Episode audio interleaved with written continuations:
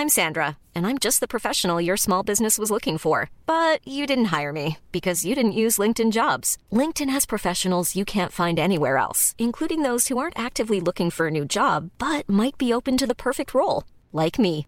In a given month, over 70% of LinkedIn users don't visit other leading job sites. So if you're not looking on LinkedIn, you'll miss out on great candidates like Sandra. Start hiring professionals like a professional. Post your free job on linkedin.com/people today. Burrow's furniture is built for the way you live. From ensuring easy assembly and disassembly to honoring highly requested new colors for their award-winning seating, they always have their customers in mind. Their modular seating is made out of durable materials to last and grow with you. And with Burrow, you always get fast, free shipping. Get up to 60% off during Burrow's Memorial Day sale at burrow.com slash ACAST. That's burrow.com slash ACAST. burrow.com slash ACAST. Hi, I'm Daniel, founder of Pretty Litter. Did you know cats tend to hide symptoms of sickness and pain? I learned this the hard way after losing my cat, Gingy. So I created Pretty Litter, a health monitoring litter that helps detect early signs of illness by changing colors, saving you money and potentially your cat's life. Pretty Litter is veterinarian developed, and it's the easiest way to keep tabs on your fur baby's health right at home. Go to prettylitter.com and use code ACAST for 20% off your first order and a free cat toy. Terms and conditions apply. See site for details.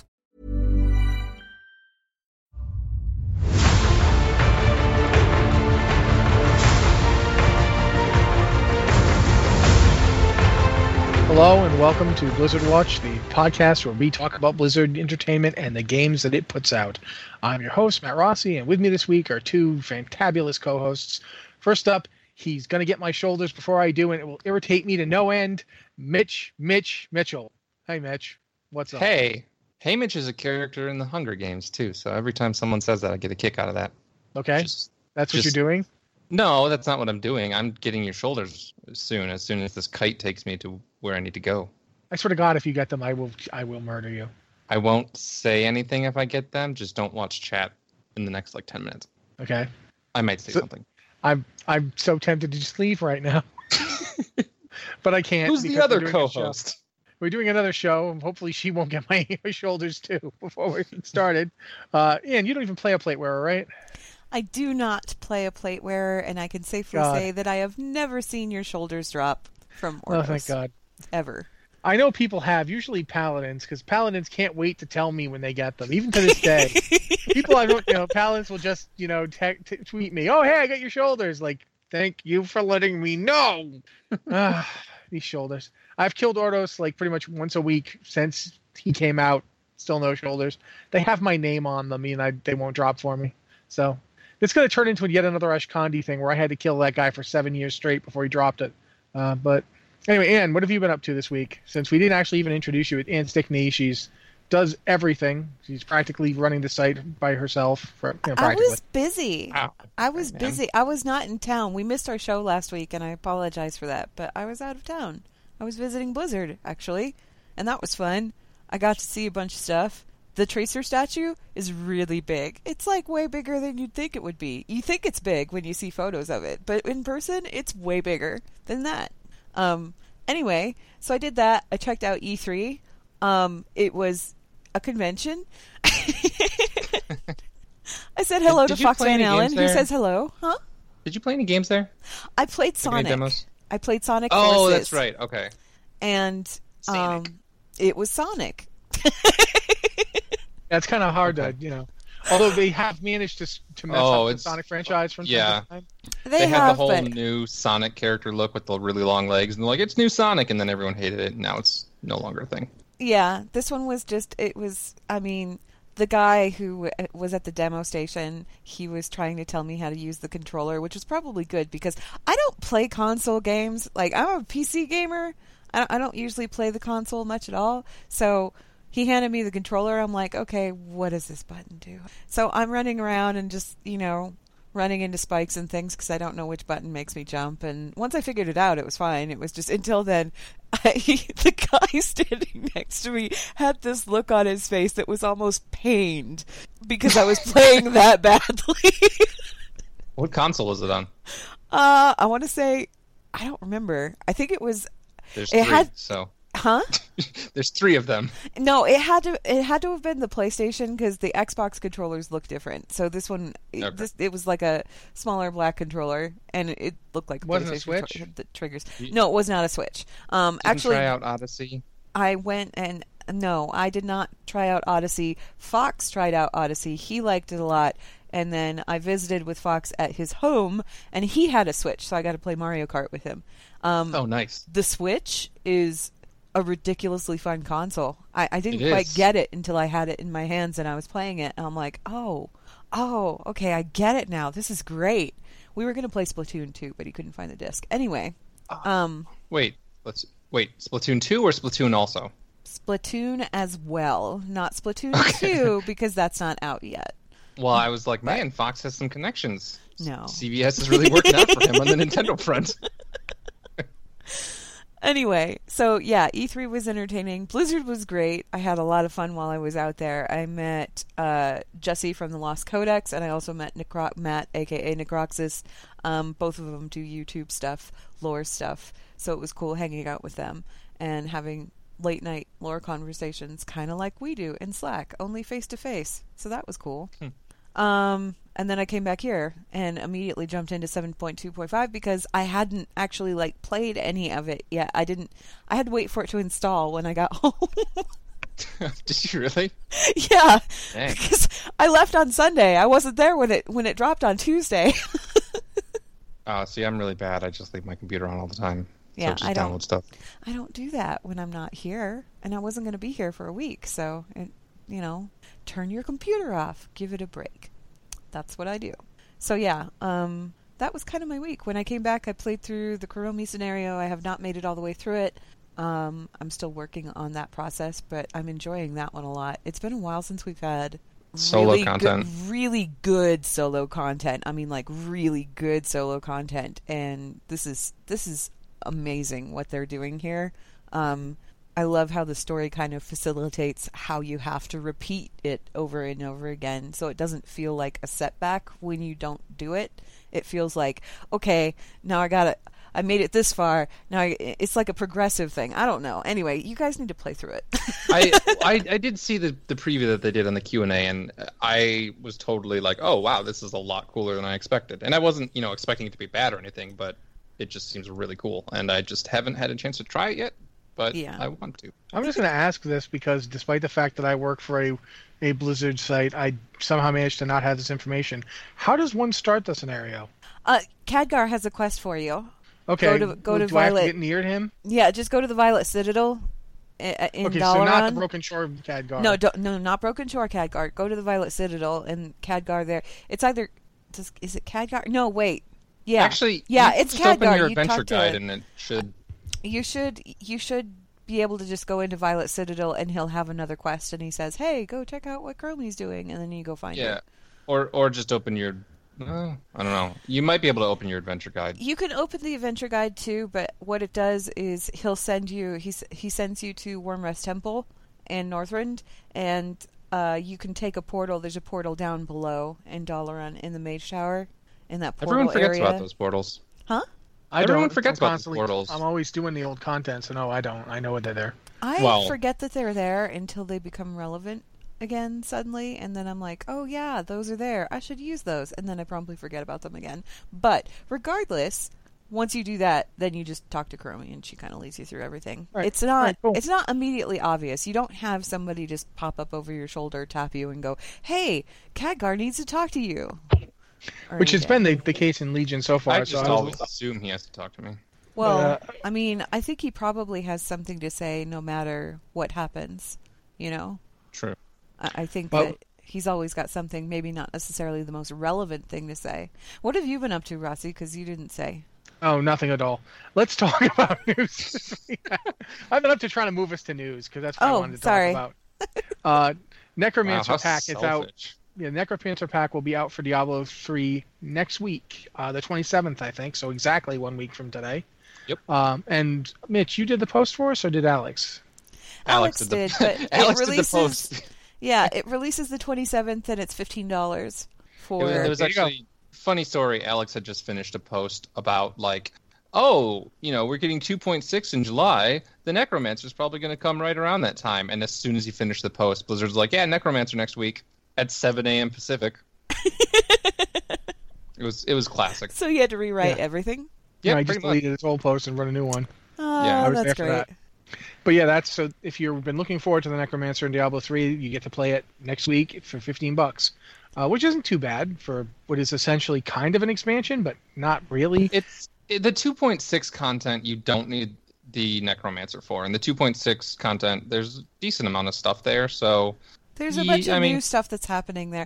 I liked the whole idea of challenge rifts.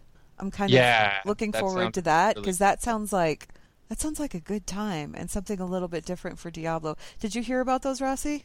Very briefly, I did hear about them. So the challenge rifts, what happens with those is that like once a week they take a screenshot of like a character that has just a random player that's been playing Diablo and whoever that random character happens to be, they take a screenshot of a greater rift run that they that they beat and they turn that into a challenge rift. And what you have to do is you take control, you play a replica of their character with their gear and their talent build, and you play through the exact same greater rift that they completed, and you have to beat their time. So it's not so much about how good are you at making, you know, a Di- Diablo 3 character build. It's more like how can you adapt to somebody else's Diablo 3 character build and can you, you know, beat what they did, beat what they accomplished. Um, and then of course, I'm going to you know- apologize in advance to everybody who ends up playing if I, this ever happens to be my character, because you will be you will not be challenged whatsoever, and it will be re- pathetically ridiculously easy for you to beat my time, and you'll be like, "That was lame. He was awful." so I, I'm sorry in advance. It just sounds like it's going to be. It's like a different spin, I guess. I, that's what I appreciate about it because you, you you aren't you aren't in control of the character that you get. You just get kind of like a pre-made character, and you have to adapt to using that character, and you know beat that established time. And of course, you know if you beat it, you get loot, and the loot you can claim it on any any of your characters that you want. You just log into your character, take it out of the in-game mail system, and it's all good. But yeah, that's 2.6. That's got nothing to do with the Necromancer. The Necromancer DLC is kind of its own thing. So yeah, both of these things are good. Diablo's doing some good stuff. good job, Diablo. Yeah. Uh, al- also, since we're talking about Diablo, we should mention this comes up every so often, but we did a story about it a couple of weeks back. Um, they they basically have put back up the job listing that they had when they were just before they did the StarCraft remaster. They they're looking for someone for that basically that again, and this makes us think that it's possible we're going to finally get either a Diablo 2 or a Warcraft 3 remaster along the same way. If you if you saw the StarCraft remaster, it isn't a huge change so much as it's just a graphical update. It's kind of a subtle It's- graphical update. Yeah. Yeah. And so we're wondering if we'll get a Diablo 2 with a graphical update or a Warcraft 3 with a, with a graphical update. It's, it's not just a graphical update. They also make the game run properly on modern OSs because right now if you run like you know if you run StarCraft on on a current computer sometimes it can be kind of wonky because it's it's built on like a much older operating system. So I there's there's some updates. Warcraft 3 is um, like the cinematics. I know have trouble playing. Like you'll get the sound, but it'll just be a black screen sometimes Yeah. on modern consoles. I can't I can't talk about like Warcraft 3 because I haven't tried playing that recently, but I have Warcraft Beyond the Dark Portal over there that I've tried to run recently and my computer is so much faster than my old computer that ran the, the game originally that it runs the game at like triple speed. like the little guys run around really fast. It's very hard to it's like you have to tell it, "Oh no, slow this down." Wow. Like, "Look, I'll help you. I'll run it faster." Isn't it better when a program runs faster? Not when it's a game. No. Gotta go fast. Yeah. Sonic so- fast. so it's it's interesting that they've done the listing again. We don't know. It, it, we have no idea if we're going to get any kind of announcement on that anytime soon. But that is One of something. these that- Yeah. days, I need to stream because I have. Um, do you remember the, the the Warcraft adventure thing that never came out? The I, I was just thinking about that. I have point it. and click with Thrall. Yeah, I got that too. I have it. I keep thinking that maybe It- I should stream that at some point just It- for giggles, but I don't know if it'll run. Oh, it, it ran fine on mine, and I got Okay. you know I have Windows 10. I'm wondering if like Twitch would even stream that, if OBS would pick it up. I don't know. I'll have to find out. I if it does, maybe I'll stream it. that at some point in the future because that was um Maybe maybe was they're going to make that one. Yeah. Somehow I don't Um, think Deathwing on a hookah is going to make it to anything. I don't think so either. um, final thing to point out with that is the last time this job opening was posted, um, it was like a year and a half or two between the job posting and the StarCraft remaster announcement. So like, don't expect anything anytime soon. It's just or or expect something soon and be disappointed. I I don't really care. You do you what do you want. you. Live your best life. Okay. But uh, one thing we know that's happening, we're going to talk about other things that happened today first. But um, right now, we know that Horizon Lunar Colony map is live today, Yep. right now in Overwatch. I got the patch and everything. If you want to go to the moon and find out what happened to those crazy gorillas, the mission is go. You can go. It's, you can go it's an explore. assault map. You can go play the assault map with the Yep. wonky gravity and all. Um, Yeah. the other thing we might want to mention in conjunction with this because this just came out like um very short time ago. If you have a twitch prime subscription or if you're thinking about getting a twitch prime subscription that's when you connect twitch to your amazon prime account you can get loot boxes. And they're giving away i think it's like five loot boxes in august and five in october but beyond that if you go ahead and link your accounts or if you do if you already have twitch prime you can log in to claim the code you can get a golden loot box and the golden loot box guarantees you a legendary a legendary oh, item golden legendary. yes but not the hearthstone kind Just pretend. Well, should we like also mention the other Twitch news then? Which Because one? that just came out that Twitch has secured the rights to various Blizzard games. No, let's No. not talk about that. What? Okay. I didn't see that. Anyway, okay. So that's obviously something I'm going to have to look into when we're done here. But Go go um, ahead and TLDR us, Rossi. I just did. That was it. Yeah, okay, but what do you mean by secured the rights? Well, according to the the post that we had in work chat, I mean, they've locked up exclusive distribution of several Blizzard esports properties. Oh, esports. including- okay. Yeah, including the Korean-based Overwatch Apex League. So I wonder if that includes Heroes of the Dorm because it'd be great if I didn't have to like look at Facebook. Oh god, I didn't watch Heroes of the Dorm this year because of I hate Facebook. My dad was so disappointed that it wasn't going to show up on TV.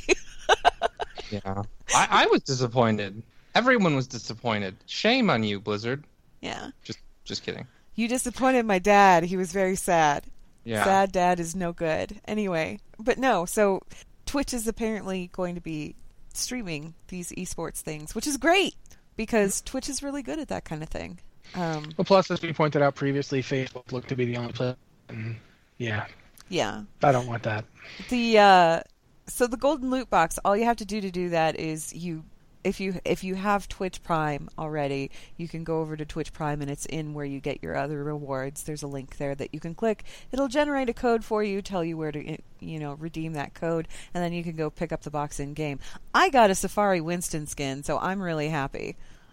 I didn't have I one. I need to check because that that sounds cool. Yeah, it was pretty great. Um, and it's not just the one legendary item you get. It, it's it's a complete loot box. You have four things in there. It's just one of those things is guaranteed to be a legendary, which I think is pretty great. Um, I don't. I don't. We've never seen that before. We've never seen golden loot boxes before. So I'm wondering if those are be- going to become a thing, where every now and again, as a promotional thing, you'll be able to get a golden one. That would be pretty cool. It'd I'm okay with that. I, I would be okay with that. All right. Anyway, Um, I just wanted to mention thing- that while we were talking Oh. about Overwatch. I, I have one more thing of news, but you can do the other last thing if you want, Rossi. Oh, go go ahead.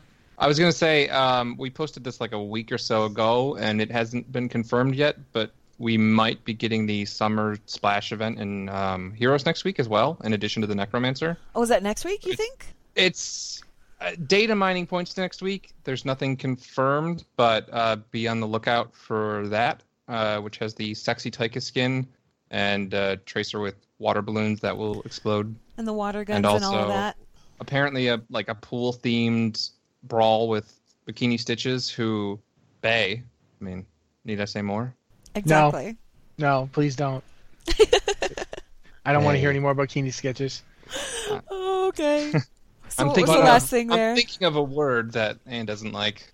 yeah, Yes, I I'm think sure you you need are. to not say that word. Anyway, so Yeah, the last thing to mention is actually a two-part thing. One is that you know, as Ann already mentioned, patch 7.25 point 7.2.5 came out last week while we weren't here, so that should be mentioned. That's live now. Uh, this week, as in right now, the Tomb of Sargeras is live as as we're recording this. It has already been beaten, and the cinematic, probably for normal or heroic mode, because that's the only two modes that are out, um, has already been witnessed. There's uh, It's, it's cool. if you've if you've seen it, yeah, that happened. Uh, if you haven't seen it, you Nothing go s- happens. Yeah. no, obviously stuff happens. Come Keep on. Keep in mind that um, LFR for Tomb of Sargeras that opens next Tuesday, as well as Mythic. So the only two modes that are available right now are normal and heroic. Um, Yeah. Get yourself And, in a uh, normal raid. if there's if there's a special mythic version of the fight, we don't know much about it yet. But uh, yeah, LFR won't LFR won't open the last fight for a couple of weeks at least. I think it's like close to a month. It's uh, August. Yeah, so more like two months. Yeah, if it's So- anything like if it's anything like how Nighthold released, it's going to be a while before we see the end boss. Yeah. But um, you know, right now, uh, the we the the raids effectively the raid has been beaten. We we've seen the cinematic. We know how it ends. If you've watched it, if not, well, that's out there. You you'll get to see it when you either do the fight or when you do see the cinematic for yourself. Just be But yeah. fair warn- be forewarned. There are spoilers out there. People are going to be talking about this. So Yeah, I did make a, a spoiler chat in Discord as per requested because people want to talk about it. So there's that Well, if you want to talk. That's good. Yeah, you can go to the But, you know- Watch Discord if you want to and talk in the spoiler channel. But don't But, uh, spoil it anywhere else because that makes you a duty face. But you should be aware, like not just the Tomb of Sargeras is out this week. Uh, there's also been a lot of class changes through hot fixes because they did some, and they they released 7.25.5 a week early, so people have time to get used to their class changes. Uh, also, this week, in addition to that, with the tomb opening, you can now, if you open a, an emissary chest or do your mythic or whatever, uh, your legendary can will drop at 970 instead of 940. They've bumped up the level of legendaries to 970. The uh, upgrade quest is now in the game. Uh, you you can start the upgrade quest to upgrade your current There- legendary to There's 970. been a little confusion about that. I think it's working now, though. I think you just have to talk to the dude in the blacksmithing place. In the blacksmithing place, yeah, he's got he's got a quest, and you accept the quest, and you get writhing essences. I think is what they're called. Yeah, it sounds Yeah. I want to say writhing. I picked up some of them today just through emissary caches from doing world quests and things like that. They do not drop from the Paragon caches. They only drop from the emissary caches. So if you Oh, have an didn't know that. emissary up, yeah, I think that's because they don't want to force people to grind Paragon reputation if they don't want to. Thank God. And you know, if they put writhing essences in those Paragon boxes, people would feel like they are now obligated to grind Paragon rep. They don't want people to feel like they're obligated to grind that. It's just a bonus thing. So emissary caches, you know, the ones where that you get where you complete four world quests in a zone and you pick up that thing, it has those in there. And then I think it's like the mythic chests, yeah, the mythic ch- mythic thing you get every week. and then So there's one other place that it comes from, and I can't remember off the top of my head. But I thought it was uh, one of the raids, wasn't it? Nighthold, I thought. I'm might be from this. Tomb of Sargeras then, with the Might Tomb. ones. It might be from Tomb of Sargeras where you can get them. But yeah, um, the quest that they send you on, you need 50 of them for one upgrade item. I don't know if additional ones require more than 50 or not. I think it's Um, the same as last time, where it's just gonna be 50 every single Yeah. item. Okay, so that's But it- how that works.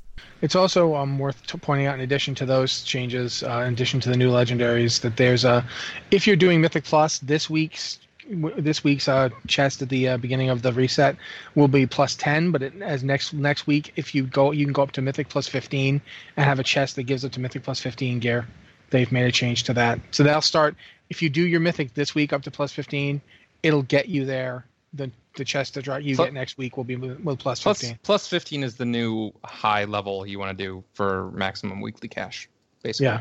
So it's it's now up to plus 15. So next week, if you do it, if you do your mythics at plus 15, you'll get a, a mythic plus 15 chest next week. So that's you know that's pretty much everything for this week um, in terms of news or everything we have. And so I guess we move on to emails then. So Anne, do you mind reading the emails for us? You want to tell people how to email us? No. Nah. ah, we've done it so many times. No. If you have an email for us, uh, please send it to podcast at blizzardwatch.com. Please put um, podcast or Blizzard Watch in the subject line so we know it's for the show. And uh, if you can try and keep them relatively short so they can be read on the air as, as conveniently as possible. We re- we appreciate that because you know we do have to read the emails to people, so we want to try to get as many of them in as possible. And the shorter they are, the more we can get in. Presumably. Okay. Presumably. So, first email is from Alessander, who says, Hi, Watchers. What happened to Genn's queen? I remember escorting her carriage to safety in Gilneas, and there may have been young children with her. I can't remember. Is she alive? Is she cursed? Is she in game somewhere? Thanks. Um, that would be Mia Greymane. And yeah, Mia, a bunch of stuff happened to Mia. Um, in the short story, which, what was that short story? Lord of his pack? Is that what was that one? Was Yeah, Lord of his pack. Lord of Mhm. his pack. In the short story Lord of his pack, you actually she's on the boat, um, and Genn was like on a different ship. Anyway, uh, Mia, her leg was broken, if I remember correctly, but she made it safely to Teldrassil, and then beyond that, we haven't seen her. Presumably, she's like in Stormwind, hanging out with Genn. Only Genn's on the Broken Shore now, so who knows where she's at? Really, actually, she's not in game anywhere. Once you once you leave Gilneas and you travel across the sea to Kalimdor, you don't see her again, which is kind she's of a alive. pity. She is alive. Yes, she's not dead. She is alive. The- Canonically, this is the story. She's alive, and you know the last time she's mentioned is the boat, as Ann said. It's she isn't even mentioned to go on to Stormwind with him, but It's we can assume that she did. Yeah, if she, you've ever watched Game of Thrones, it's kind of like Gendry. Ah, dear Gendry.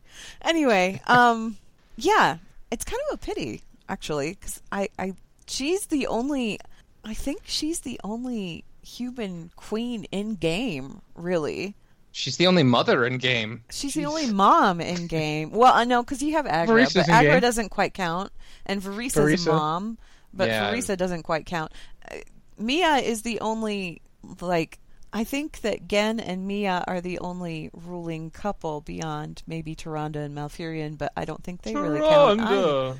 I don't think they really count either. So it, They you know, as as far as the human kingdoms go, The more you guys hate on, Tor- on Tyrande and Malfurion, the more I like them just because you all hate them. okay. Well, The I fact don't that hate the- them. everybody, uh, I'm talking to Mitch here. He just it's it's yet it's yet more bandwagon jumping where everybody just dumps on the guy. The more it happens, the I don't more dump I on Tyrande. I question her choice in men, but I mostly And- just dump on Malfurion. There you go. The more you guys do it, the more I defend him.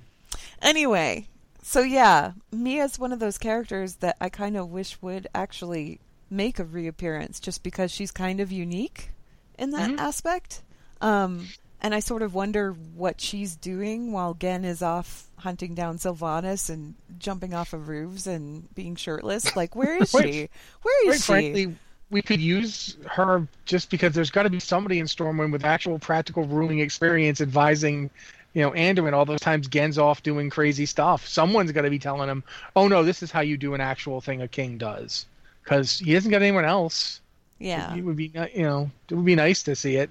Here's how you do the else. paperwork, sweetie. I know how to do it. Let me teach you. Like that kind I of thing. want to go off in my hood and be hidden, Mom. Oh, yeah, doing. you never let me out of the keep. Uh, He gets out of the keep plenty. He gets out of the keep too much, as it quite frankly. Every time I see him All leave the keep, friends are out of the keep more, though. Yeah. He's our he's the emo ruler that we needed. No. Um all right. So hopefully that answers well, it doesn't really answer your question. She is alive. We don't know if she's cursed. I'm going to assume that she's not cursed because it's No, never was- been mentioned. uh, she wasn't cursed. It was never mentioned. Yeah. Um, And the last time you see her in game is in Gilneas, and then you never see her again. I, I wish that they'd just reinstate her somewhere. Like, they don't even have to give her an active role. Just put her somewhere that's, so that she's visible. I Cause, kind of So- actually hope they do give her an active role. Like she just shows up at Yeah. the end of a major lore point. It's like I've been here the whole time. Well, you've even Just- got Tess. Like Tess is actively Yeah. doing stuff now, so it's like okay. Well, Tess is actively doing stuff. Genn is actively doing stuff. Where is Mia? Is she She's just following being- Tess around, you know, complaining that she's risking herself. Is she just like? I mean, is she out having brunch with people or so? I don't know what queens do. Anyway, I, I assume that there's brunch involved. Oh, there has to be. All right, next email is from Andreas who says, Hi guys, are the different magic schools of Warcraft, Nature, Frost, Arcane, Fire, Fel, etc., different kinds of magic or the same magic drawing power from different sources? Love the podcast, Andreas. I would argue different kinds of magic, at least in some cases. Fel is very different than other kinds of magic because it is born out of the destruction, the utter destruction of light and void. It's when they completely annihilate each other that that Fel is created. That's why you can make Fel out of destroying souls. Like literally, there's a reason that soul engines, the Legion has soul engines because they're making more Fel out of you know, ch- you know, very slowly chewing up your soul. That's the whole bit. that whole bit like, from the Warcraft movie where they were talking about the Draenei that were all like in cages and stuff, and he said, "Oh, it's fuel for the Fel." That's a literal statement. They are fuel Mhm. for the Fel to generate it. That's, yep, that's where Fel comes from. to add to this point, I don't. Well, maybe add to this point. There's a quest you have to do for one of the artifact weapons where like you have to activate different runes, and like if you activate the wrong ones, like from wrong schools of magic, they basically destroy you. And I would think if they ultimately came from the same source, that that might not be true, but I don't know. Well, I, I agree with you your assessment, anyways, regardless of that quest. I mean, I think that you know some magic. I mean, I don't think arcane and nature and frost and so forth necessarily come from different. Those are literally just different schools. But it's clear that light, void, and fel are completely different things. And if you if light if light and void hit each other in exact equal and opposite amounts, they destroy each other utterly, and that creates fel. Fel is literally born out of the annihilation of those two Isn't forces. Kraid a discipline priest? Hmm. No, those because those are no, those do not. Nobody cares about priests, Mitch. I would argue, but I agree. but uh, in terms of like you know you can see some magic comes from the same stuff like mages tend to use you know, ultimately what mages use is arcane magic and they use it either through raw application of magic or they use it to channel frost or fire magics um, druids use a kind of nature magic that seems similar to what shamans use and shaman stuff seems similar to what you know monks use to a degree so there's some overlap but I, I definitely think some of the stuff is very different. Like Fel seems way different than anything else. Fel almost seems like anti magic, like it is eating other forms of, of power to to create itself. That It's would explain why anti-magic shell is green.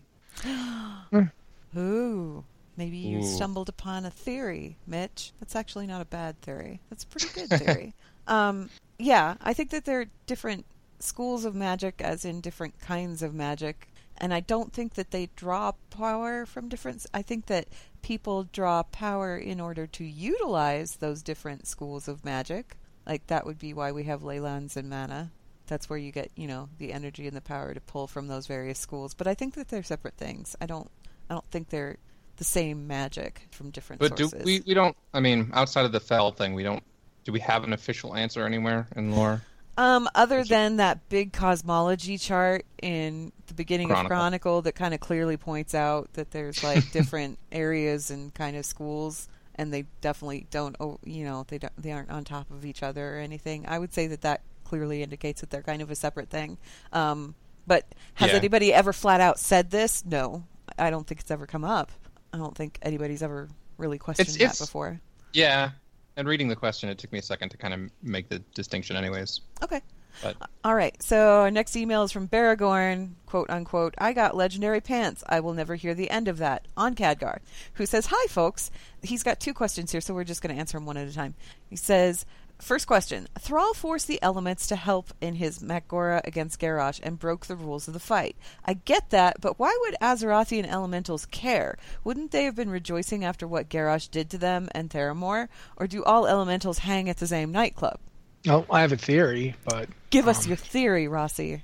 basically, it's not that he it's not that he cheated to get the Mak'gora that bothers them. They're not the Mak'gora rule keepers.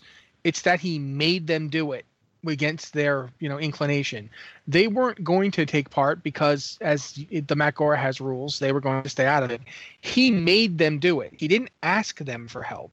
That's the sh- the he's not a dark shaman. Dark shaman force elementals to do their bidding, and the shaman the elementals won't help, they inflict suffering upon them until they do, which is what So- Garrosh's dark, which is what Garrosh's dark shaman did. When Thrall used that method, when he compelled the elementals against their will, he broke the protocol or agreement, if you want to, that shaman are supposed to live by. That So kind of the sacred elementals- bond between Yeah. shaman and the elements. The He sort of spat on it.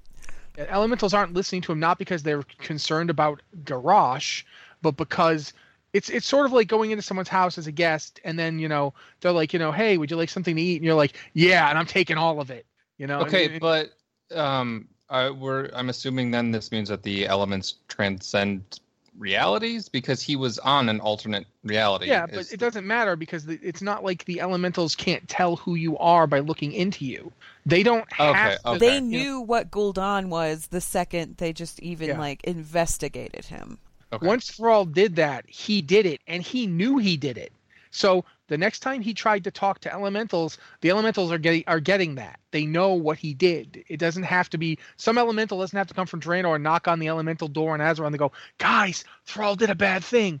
It's part of him. It is so, who he so is. in your example, it's kind of like you know coming home after being the jerk in someone else's house, and you got that guilty look on your face, and mom's like, "What did Why do you you have a do, boy?" Why do you have a cake in your pants? No Yeah. reason. I just like cake. You like pants cake. Yeah. You you stole that cake, didn't you? Yeah. Well, you can't have any more cake then. It's it's Perfect like that. Example. It, yeah, and I think. I think that theory that I think what happens directly after that fight kind of lends credence to that theory because when you go to talk to Thrall after that cinematic plays, it says that he doesn't want to talk to you right now. Is he's very quiet, he's thinking about something and he doesn't want to talk. And I feel like he's probably pondering the magnitude of what he just did because just for a split second there, just a split second, he let vengeance take over and he became a dark shaman. Very briefly, but it happened. Um, and I- he, he knew it was wrong. Um, side note, I'm totally picturing one of the Mass Effect nightclubs with all the like elemental mounts just like getting jiggy, like doop, doop, doop, doop, Just hanging out. Just hanging out. Yeah, let's picture that.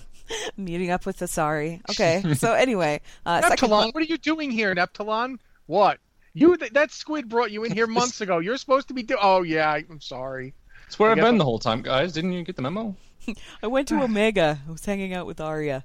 Anyway, uh, Just to answer that anytime someone asks where Neptulon was. he was on he was on Omega, hanging out at Afterlife.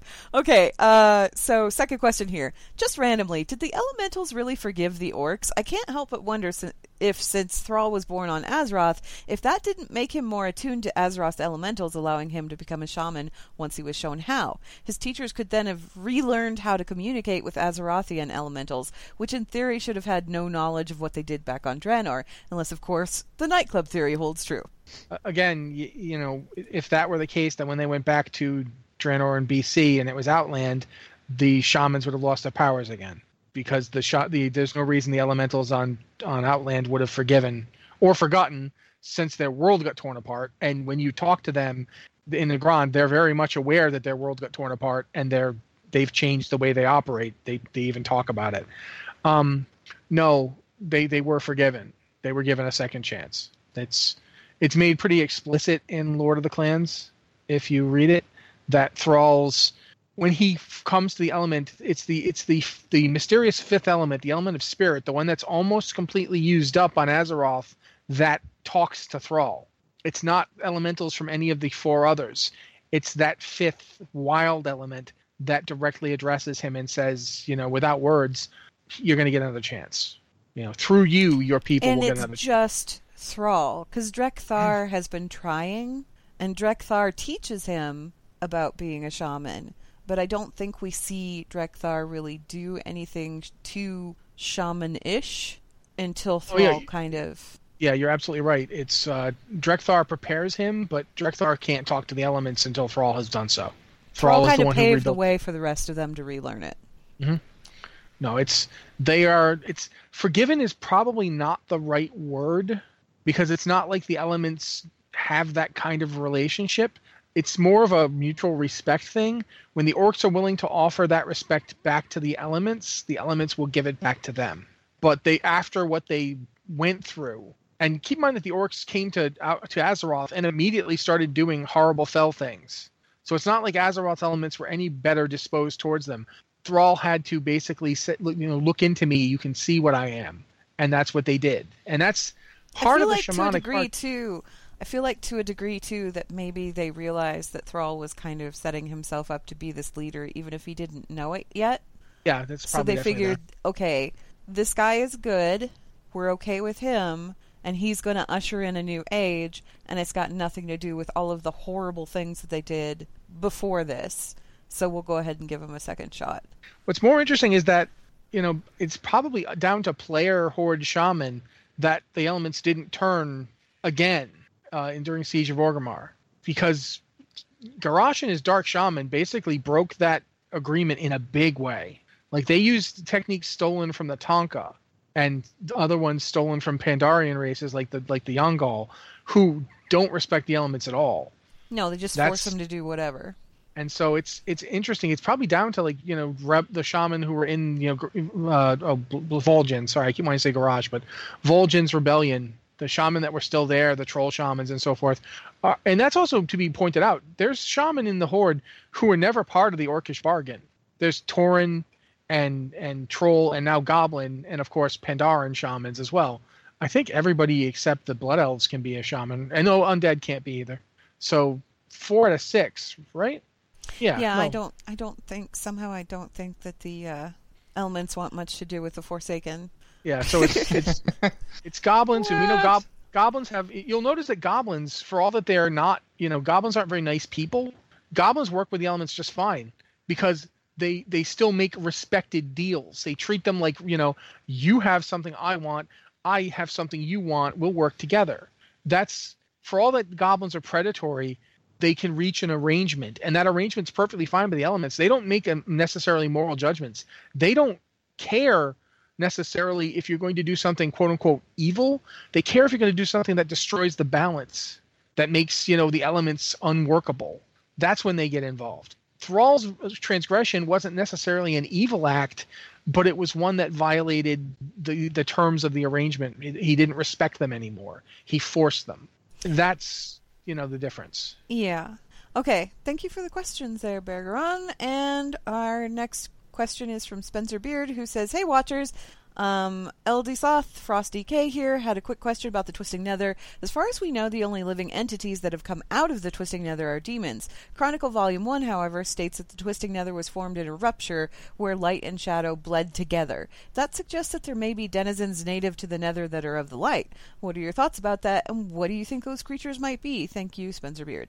I don't necessarily. Hang on. What? Um. Well, because there's there's the dude who appears. You mean I, I think he's, Lothraxion? Yeah, he's still a demon, Lothraxion. though, right? Lothraxion is a demon, but Lothraxion is very specifically converted by the light. He's not a demon Not from the oh, light. Okay. That He's that was the one thing I was thinking of that I couldn't.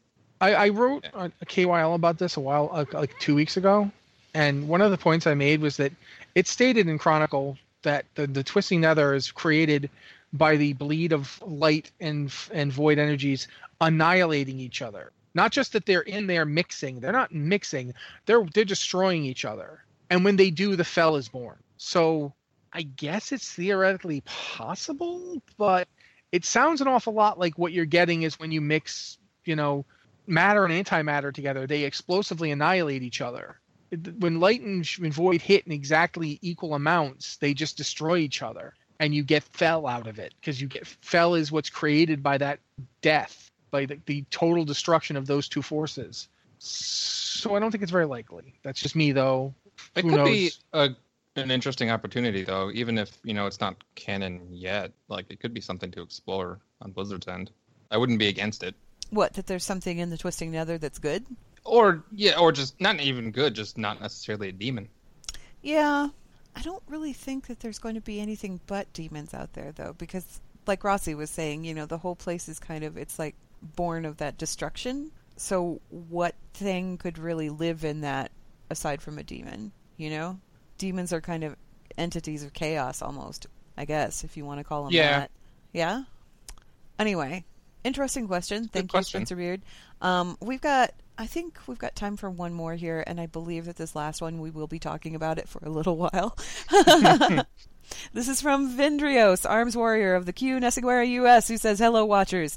I keep seeing people on forums and in game saying that professions are the worst they've ever been, but I like them more than ever. Shared taps, we have quest lines and lore, and now we can craft raid level gear and even legendaries. We can make more mounts, and we can gather mats from the creatures we encounter, more so than ever before. So, are professions winning or losing in Legion? What are your thoughts? Love Blizzard Watch 2.0, and thanks for all that you do, Vindrios. Professions, folks. What do we think about professions? Have you been Better working than on your professions? See, yeah, I I, I want to go after you guys because I have a lot to say, but I don't want to like run over anyone. So Mitch, go. I haven't been focusing on. I I never really focus on my professions. It's kind of one of the reasons I usually stick with gathering professions is because I don't really have to focus on them too much unless I want to farm money or farm items to make money. Um, uh, they're better than warlords, that's for sure. I think in warlords it they lost the individual meaning behind them because everyone could kind of do a little bit of everything. I think some of them some of the quests are okay, but some of some of it feels a little too grindy. Like the different ranks of the different herbalism and mining and all that stuff feels a little more gated than maybe it needs to be. Um, I I don't think they're horrible, but again, I don't really mess with professions all that much. Like I, my alts never really mess with professions, and my main sticks to the easy ones. And anytime I really do use professions, it's because I either want to mount or because I want gold. Um, so I don't hate them. Here's my deal with professions. Back when I was raiding regularly, all the way up through Mists of Pandaria, I kept my professions very current. I learned everything that there was to learn, and I was very completionist about the whole thing, about getting recipes and making sure I had them all and that kind of thing.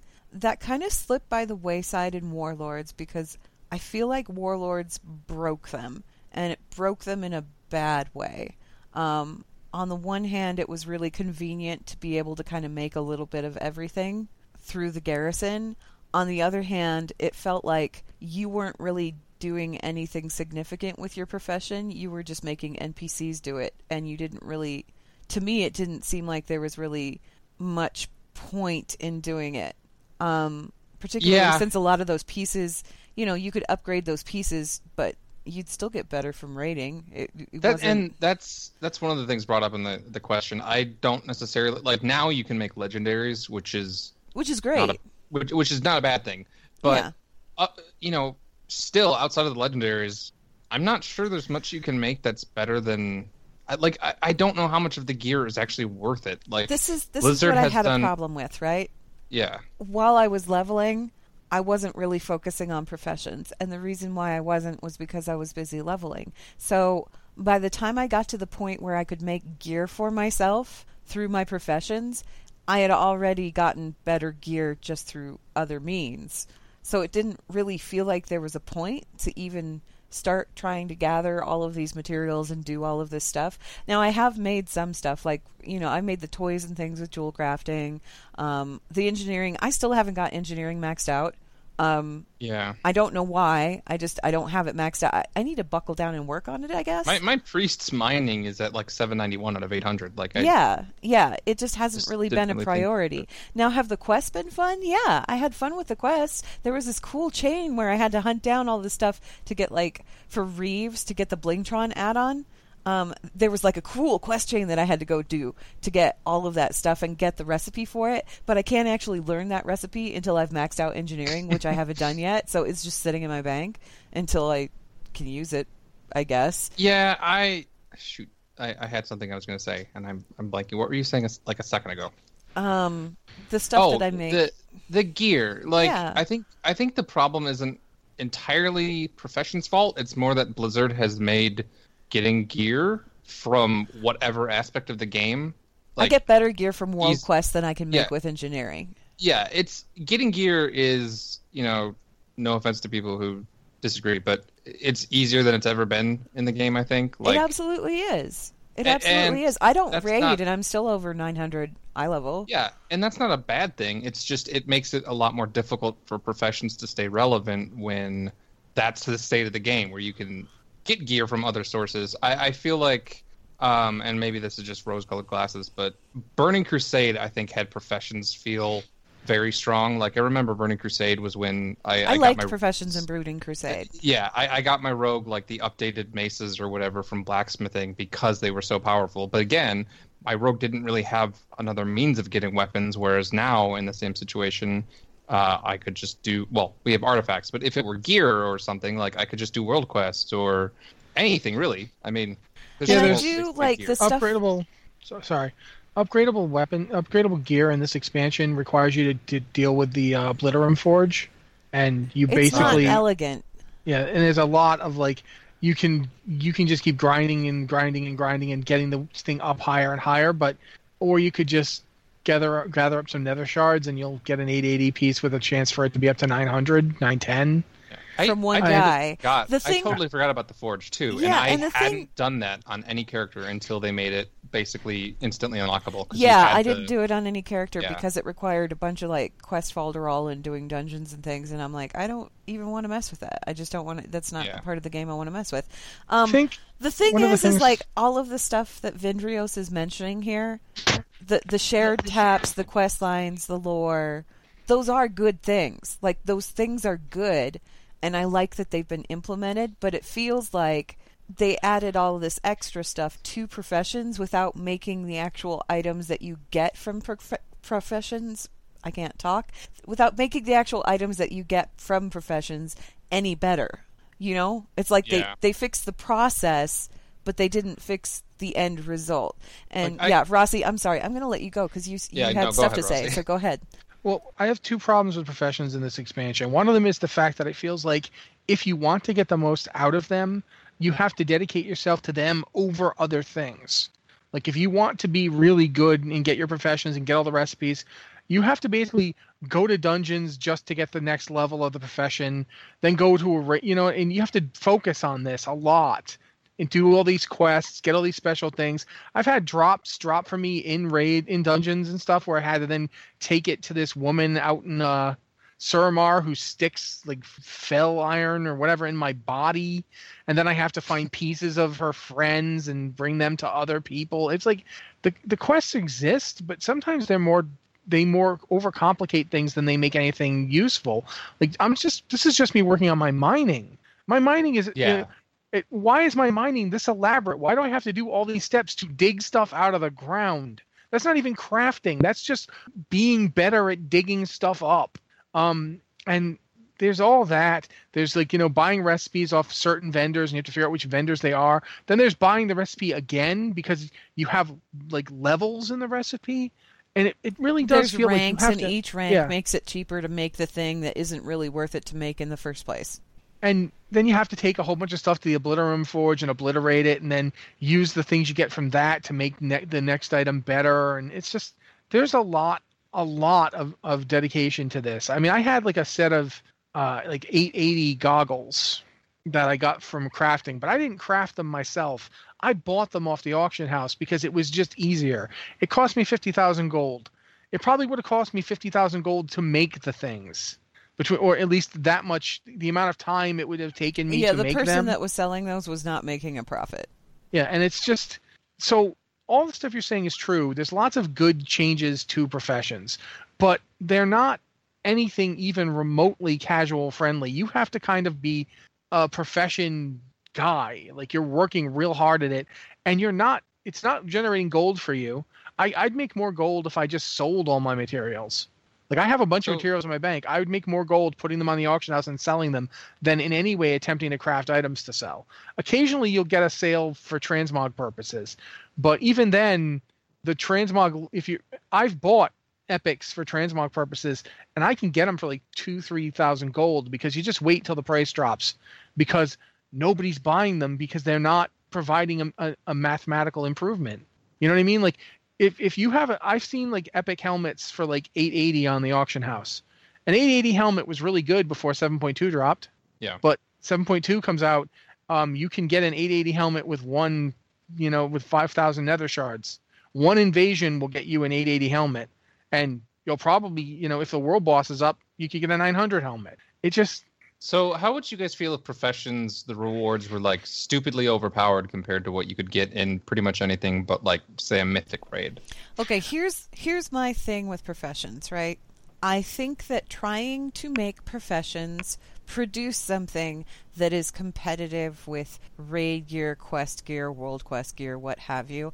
I think maybe that's the wrong tactic to be taking with them, and I think that maybe we have outgrown that purpose of professions, except for stuff like buff food and potions and things like that. I mean, we'll always have a use for those, but speaking particularly from a gear standpoint, I don't know if it's really worth it to be able to make gear that's that kind of a level because it if you if you make the profession gear too powerful then you devalue what you get in the raid if you make the gear in the raid too powerful then you devalue what you're getting from the profession so there's a balance there that has to be struck and i think they should just ignore that balance altogether take professions rework them and make the rewards into something that isn't necessarily going to help with your performance, but maybe work on a cosmetic level. Because people are nuts about transmog. They are crazy about it. They love pretty things. So maybe have us make some stuff that's got unique models, really cool models, stuff that would make it worth it,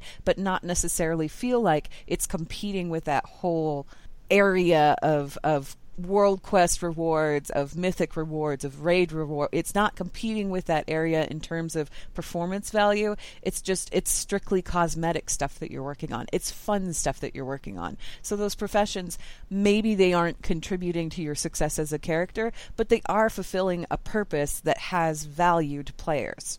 Does that make sense? I would totally spend money or you know gold to if tailors could make a cloth armor like transmog set, transmog only. But you know how you can get cosmetic stuff. Sets. Just have yeah. them make cosmetic stuff. Cool new models. Put your artists on making some really wacky, wild, cool designs of various things, and put that in as your profession stuff. You know. Yeah. I just I feel I, I like mean, I, having them compete like the that, idea. having them compete with this other gear, it's not working anymore. Quite frankly, No. that's pretty much what I use it for now. Anyway, there's a, Yeah. a set of craft. There's crafted 835, 840 epic uh, plate that I bought the whole set, not because I I needed it. I bought it for transmog. Um, yeah, I had uh, you know even when we were doing the uh, the leveling stream and we were doing our alliance characters, I, I got above 830. You know, like a week and a half of world questing. Yeah, You I know, you don't you don't need this I gear. hit I hit Here's- 110 on this character last night, and he's 838.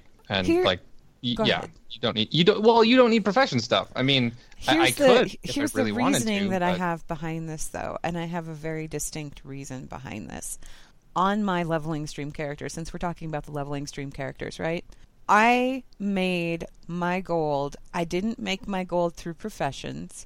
I didn't make my gold through selling crafted items. I made my gold because I looted items that were very pretty and I put them on the auction house for outrageous amounts of gold, and people paid it. that dong, da dong, dong, dong. That's where I got my gold from.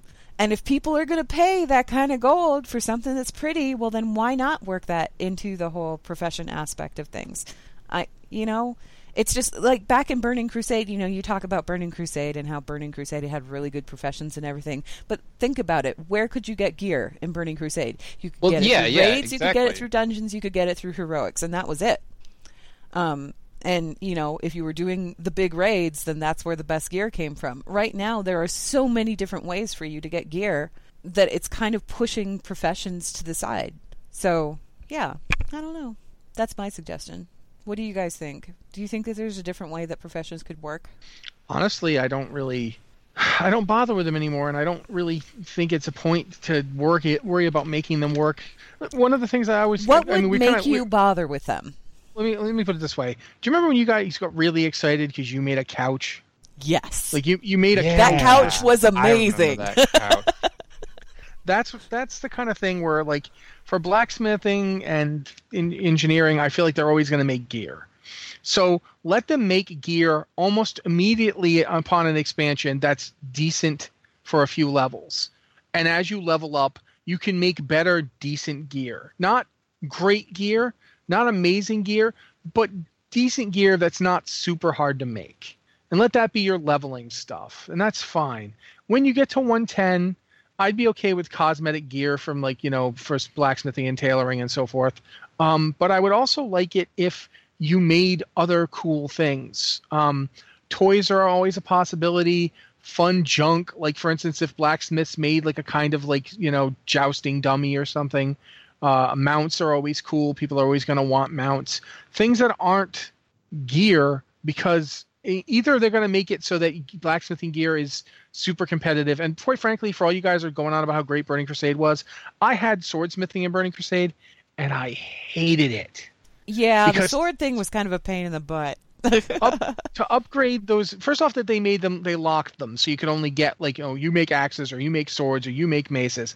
Secondly, to make these things, you guys are forgetting how much you had to raid to get the materials to make those things. Because once you got the original like starter one and you wanted to upgrade it, you needed to raid, and you needed to raid quite heavily. That's right, because Hyjal had like its own mining Yeah. nodes in it. and and you needed the nether vortexes. Yeah. And you needed, you know, it was. I upgraded my sword all the way. I upgraded the Lionheart all the way to the Lionheart Executioner. I did that when BC was still like, you know, burning like Hyjal and, and BT had just come out. So you could get weapons comparable to that sword, if not a little bit better. But that sword was still good. It was a it was you you needed to to to do that. I had to grade so much to get that sword upgraded. And then then what did they do? They put the badge vendor in. and immediately Mm, that the badge, badge vendor, vendor A lot of people had a problem with that badge vendor. they put the one on the, on the Isle of Quel'Danas in, and he dropped. He had items better and than anything. Than So- even Black Temple gear. It was Yeah. pretty ridiculous. Yeah, he had Sunwell level gear, and it was like, oh god. So I spent all that time doing upgrading this thing for nothing because I just went and bought an axe off that guy, and it was better. So yeah, That sword looked feel- pretty cool, though. You have to Uh, admit. It did. I, I still have it in my bank. I didn't get rid of it. It's I'm not. I. I, I don't vendor weapons. I don't Yeah. care that I, you know, I, I keep them. So yeah, blacksmithing should. I think it should go along the line of cosmetic items. Absolutely. I think a lot of a lot of professions should, but I think they should also make stuff. Like I really feel like we were we were heading in that direction with stuff like you know mounts and you know your weird couch that you guys love so much. Toys. or you know, you know toys. Any stuff with like where it's not going to matter as much if, if it's not as good. Cosmetic is sort of definitely a way to go. But i also think you should you should make it easier to make okay stuff. It doesn't have to be the best of the best but if it's easy to make then you're going to make that stuff that's kind of like to use an ex- example if when you hit 110 you could immediately craft a set of 850 gear why shouldn't you be able to right now 850 gear would be average it wouldn't be You awesome can get better would- out of World Quest, but yeah, it'd be good. if you could- if you could make it immediately you wouldn't have to do that thing where you go do world quests at like item level 790 and kind of and, you know- struggle through them. yeah you, you could start off at a better item level and you could get better gear and it would be fine I, I feel like it's the amount of effort you have to put into getting the professions up that really makes it harder to use So let's go back to Vindrios's question here, and just because we do need to wrap up the show, but just to address his question directly, are professions the worst that they've ever been, or no? Because I don't think they are. I think No, they're better than no. warlords. I think warlords was Warlords- probably the worst I've ever seen them. Warlords or cataclysm depending on the profession you had there is one exception though i will say this if you are an inscription guy or I'm a jewel so crafter sorry if you're a scribe. yeah jewel crafters are probably just about as bad as they we are, but they gave us they gave us some cool stuff. They gave us some cool stuff this time around, so it doesn't feel quite as useless. But uh, jewel Jewel- jewel crafting and warlords was pretty bad. Jewel crafting right now is probably slightly improved from Warlords. Inscription right now is the worst it has ever been. it's I yeah. think Nomi sets a high bar for cooking, though. That I think we can all agree on. Yes, Nomi does. So yeah, um, Vidrios, the the stuff that you brought up, that is good aspects. I mean, there there are good things that they implemented, but like I said earlier, I think I feel like I feel like what they did here was that they made the process more interesting, but the end result really hasn't gotten any better, so it's not really worth it, even though the process is cool. I don't know. There's a little disparity there. We'll have to see if they actually address that in the future. Anyway, that wraps us wraps us up for emails and it also wraps us up for the show. Blizzard Watch is made possible due to the generous contributions at patreon.com slash blizzardwatch and your continued support means that this podcast site and community is able to thrive and grow. Blizzard Watch supporters enjoy exclusive benefits like early access to the podcast, a better chance at having your question answered on our podcast or the queue, and an ads-free site experience. Thank you very much, Anne. Uh, again, if you have an email for the show, send it to podcast at blizzardwatch.com with either Blizzard Watch or podcast in the subject line so we know it's for this show. Thank you guys for listening. Uh, this has been the Blizzard Watch podcast, and we will be here next week.